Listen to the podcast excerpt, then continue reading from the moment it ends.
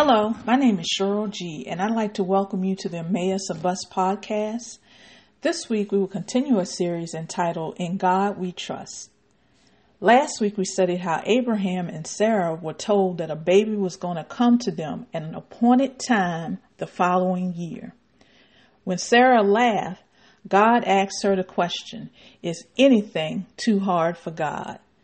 This week we'll study how Paul mentored and encouraged Timothy to trust God and use his gifts to glorify God. So let's get started and begin part three of this series entitled In God We Trust. The title of this episode is called When the Going Gets Tough. We'll be reading today from 2 Timothy chapter 2 verses 8 through 10, but first let us pray. Heavenly Father, thank you for your promises, which are all yes and amen. Show us today in your word how to endure when the going gets tough. We humble ourselves and seek after your wisdom so that we can know how, through your grace, to be strong men and women of God. Lord, I humble myself now in your presence. Open my mouth and have me speak life unto your people. Give me the words that will edify them and bring them closer to you. Not my words, Lord, just yours. In Jesus' name we pray. Amen. So let's read 2 Timothy chapter 2, verses 8 through 10. Remember that Jesus Christ, of the seed of David, was raised from the dead according to my gospel wherein I suffer trouble as an evildoer, even until the word of God is not bound. Therefore, I endure all things for the elect's sake, that they may also obtain the salvation which is in Christ Jesus with eternal glory. I love reading 1st and 2nd uh, Timothy because when you read it, you feel as if Paul is not only advising Timothy on how to press through difficult circumstances, but also us. Um, I would implore you to read books, both books for yourself, because Paul expounds on how to be a leader in the church. And also, he talks about the times that we are currently living in now. Uh, he warns Timothy, for instance, that vain babbling leads to arguments and that we should steer clear of them uh, because some such arguments lead to strife. And as servants or ambassadors of Christ, we should not strive. If um, if you look in the world today, most of the words that we're hearing comes from vain babbling or talk where people are just wanting to give their opinion and not really hear what the other person is saying. Uh, it's like we don't want to l- listen, but just want to state how we feel without thinking of the future consequences. Paul even warns Timothy that in the last days, people will become lovers of themselves and that their love for one another will grow cl- cold. Paul, Paul also uh, told Timothy in 2 Timothy 4, verses 3 through 4 For the time will come when they or people will not endure sound doctrine, but after their own lusts shall they heap to themselves teachers having itching ears, and they shall turn away their ears from the truth and shall be turned unto fables. So, Paul is saying that in the last days, people will only want to hear from those who uh, scratch their ears or tell them what they want to hear without correction. So, Paul's letters to Timothy can also teach us a lot, um, and in our text today, about suffering for the gospel. Paul shares with Timothy that it was his preaching of the gospel that put him in jail. But just as the grave could not bind Jesus from rising from the dead, the gospel or the good news about Jesus is not bound. We know this to be true because even though Paul suffered and died as a result of preaching about Jesus, the good news is that the gospel is still here being preached and saving people. Paul had a revelation about us in the future who would hear the gospel of Jesus Christ and be saved.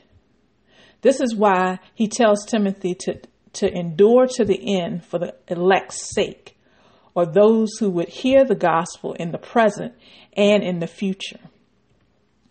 They may call you an evildoer now, but your sacrifice will make it possible for others to obtain salvation and eternal glory through Christ Jesus. So Jesus was our forerunner on suffering. He was also considered an evildoer, but he did not stop, but endured the cross so that we could be with him in heaven. Death, literally and figuratively, could not bind the word and John uh, chapter 1, verse 14 tells us that Jesus, or the Word, was made flesh and dwelt among us. And we beheld his glory, the glory as of the only begotten of the Father, full of grace and truth. In this text, um, Paul also encourages Timothy and us to know that our suffering has a purpose um, which is to save people through Christ so that they can spend eternity with the Lord in heaven.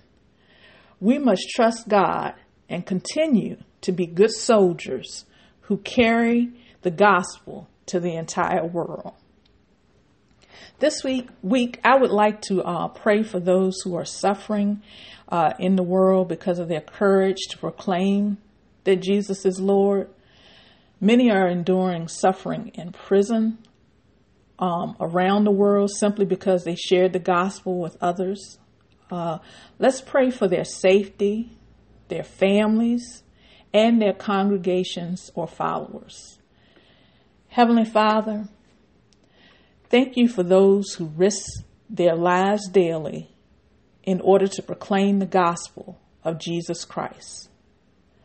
Lord, strengthen them and their families and us so that we can endure and so that the word will continue to go forth and save people. Thank you that you supply all of our needs and that we can boldly go forth in the same resurrection power that raised Christ from the dead. In the mighty name of Jesus, we pray. Amen. Also, I'd like to pray the prayer of salvation with anyone who is listening, listening who has not made Jesus Christ their Savior.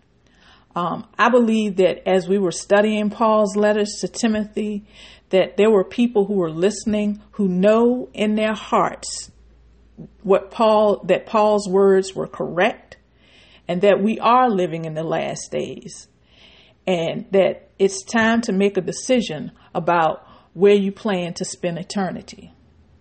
If that is you, say these words after me Lord, I know that I am in need of a Savior.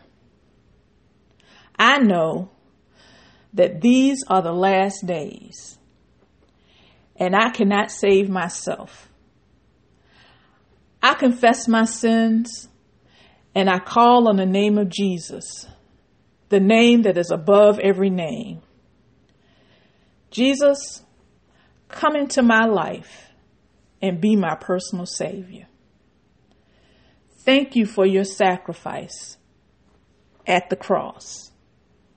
You endured it for me so that I can come into the kingdom today.